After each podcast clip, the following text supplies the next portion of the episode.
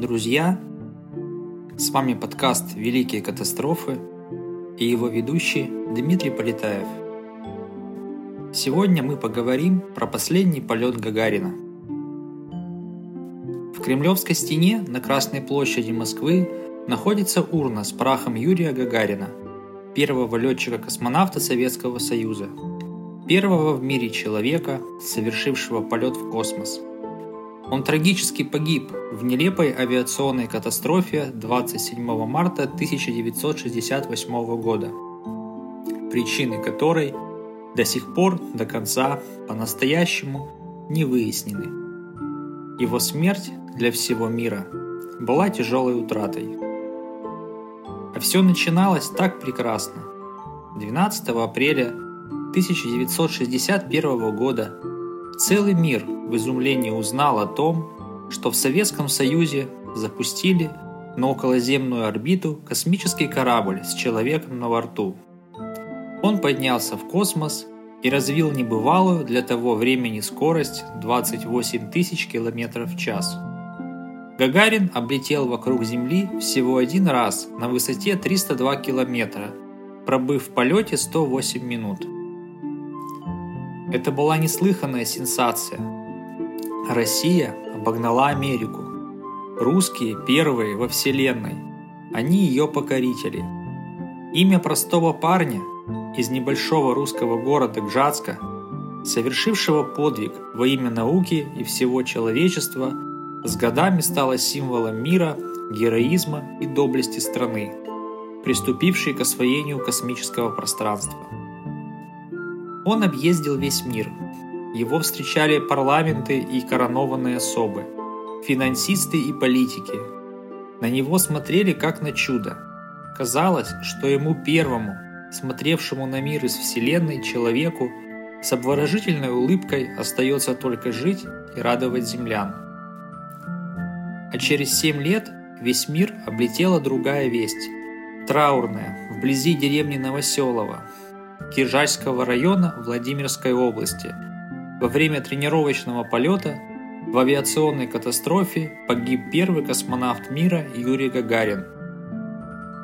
Поползли слухи о том, что все это было подстроено. Кто-то считал, что первого космонавта не уберегли, специально заманили в ловушку, так как никакой ценности он из себя уже больше не представлял а его всемирная слава якобы раздражала руководство страны. Он стал капризным, слишком много требовал для себя, много возомнил о себе и потому оказался больше не нужен. С другой стороны, выдвигалась версия, что это был заговор его завистников, которые и подсунули ему неисправный самолет. Высказывались также и соображения о том, что это могла быть вражеская диверсия – недруги страны социализма решили убрать ее очаровательный символ и положили в самолет взрывчатку. Некоторые даже стали утверждать, будто бы он решил свести счеты с жизнью и избрать для этого такой способ. Едва ли во всех этих слухах и домыслах была доля истины.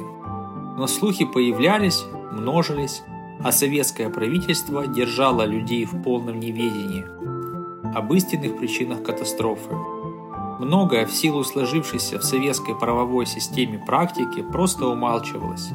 Незачем будоражить общественное мнение, пусть в сознании граждан он останется героем. Но Гагарин был человеком не только советской страны, он был человеком мира. И перед миром следовало отчитаться, рассказать о проведенном расследовании и выявленных причинах трагедии. Тем более, что западные средства массовой информации не только выдвигали свои версии, но и старались привести те или иные доказательства в их пользу. О том, какой общественный резонанс имела гибель Гагарина, свидетельствует создание нескольких комиссий, которые занимались расследованием причин падения самолета. Множество экспертов выдвигали свои теории, в основном технического характера, но к единому и однозначному выводу не пришли – Попробуем привести полученные данные, которые были приняты за основу. В тот день Проводился обычный тренировочный полет.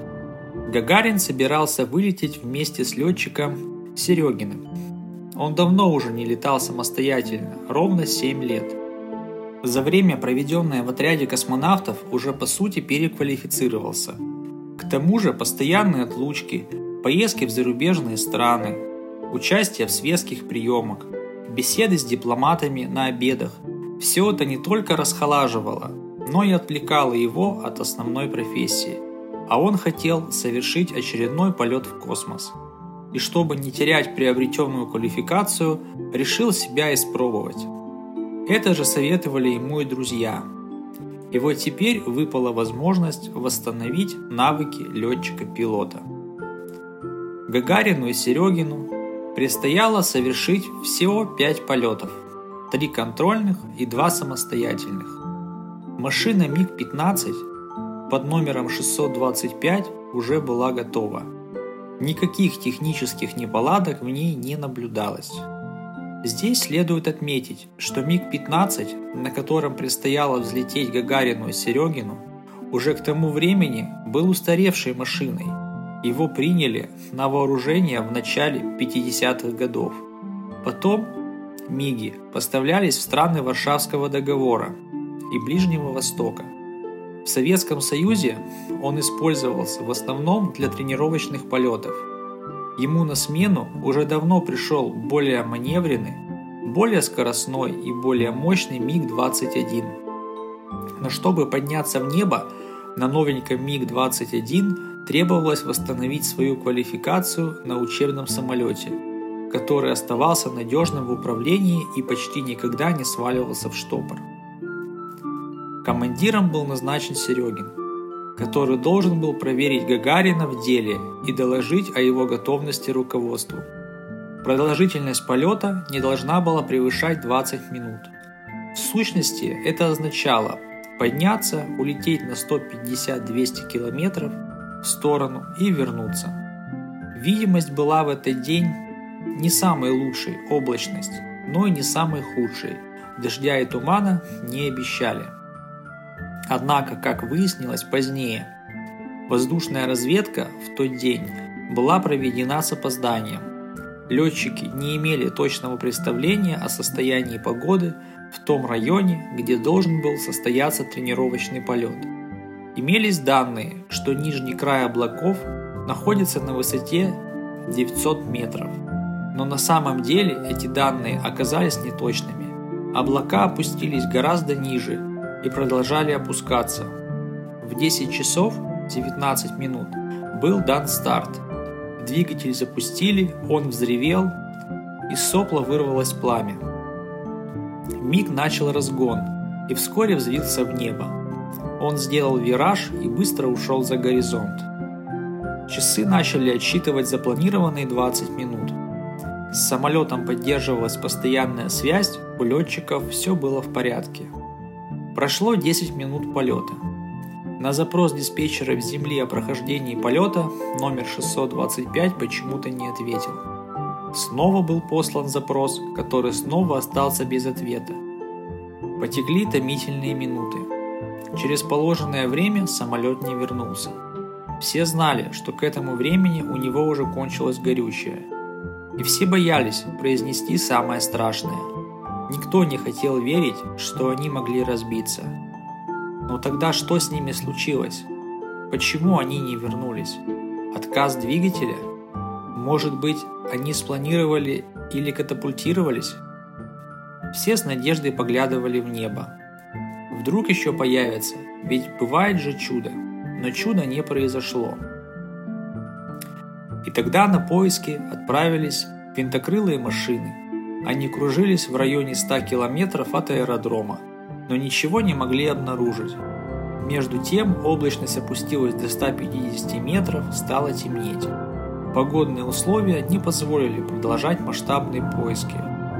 Но все же одному из вертолетов на расстоянии 64 километров от аэродрома удалось обнаружить остатки разбитой машины и воротку от ее падения. На ветвях деревьев заметили ледный планшет – клочки от куртки с обеденными талонами, на которых просматривалась фамилия Гагарин. Это было все. Позднее Государственная комиссия по расследованию причин аварии установила, что наземный радиовысотомер оказался неисправным. Контроль за высотой полетов осуществлялся по докладам экипажей. Но разве это могло сыграть решающую роль в катастрофе? Серегин, опытный летчик, должен был сориентироваться. Многие, побывавшие в те дни на месте катастрофы, отмечали сильный запах авиационного керосина. Значит, топлива у них было достаточно?